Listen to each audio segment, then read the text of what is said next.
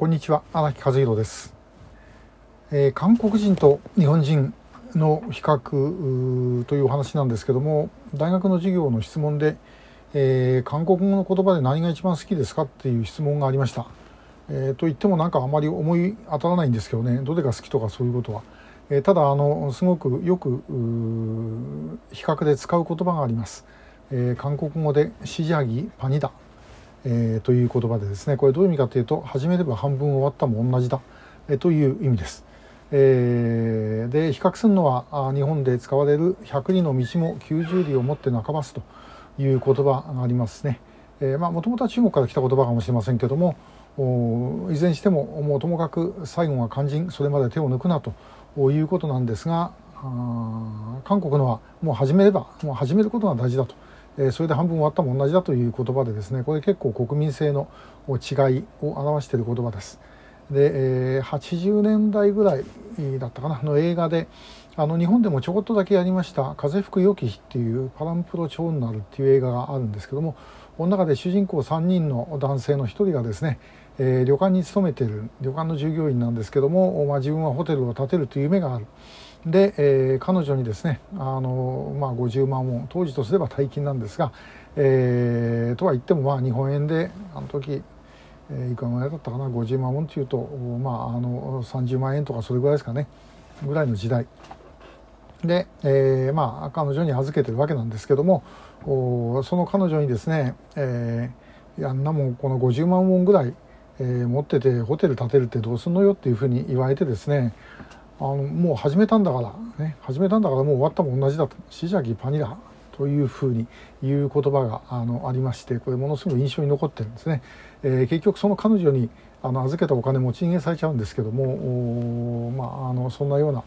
えことがあのあってですねこの言葉はいろんなところで、えー、私もちょっと使ってます。えー、というのはですね何かあの、まあ、日本と韓国でプロジェクトとかこうやろうと思ってもどっちかというと韓国の人の方はですねバーンとなんかこう計画がバーンと出てきてですね、えー、しかしあんまり詰めてない。えー、だけどもともかくもうやろうということで始めるとで日本人のはですね慎重ですからなかなかですねあの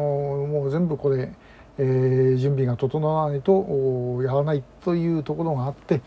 えー、これが結構あのお互いにトラブルが起きる元になります。で、えー、これまあよく言うんですけど例えば100の話をする時に、まあ、韓国人ってこう少し20ぐらい20%ぐらい、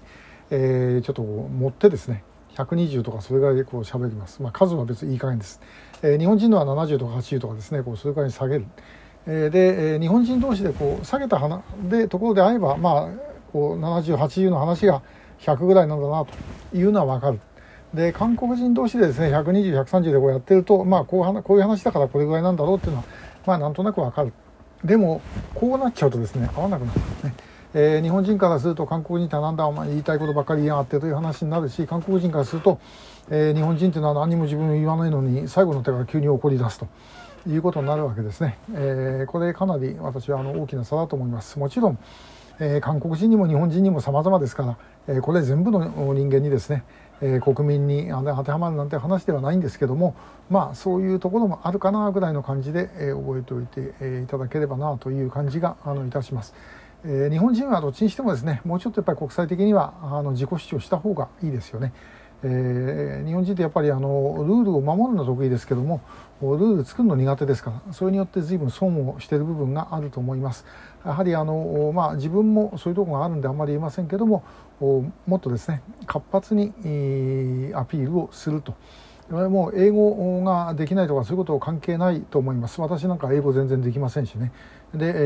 ー、こういうのはやがて今自動翻訳機とかだんだんだんだん良くなってますからそのうちもう喋ったやつここに置いとけばですねもうそのまま、えー、外国語になってあの流れるような時代が来るんでしょう。だからそれよりもやっぱり自分が言うという根本的な問題をしっかり、えー、やんなきゃいけないかなというふうに考えている次第です。え、今日はまあ、日本と韓国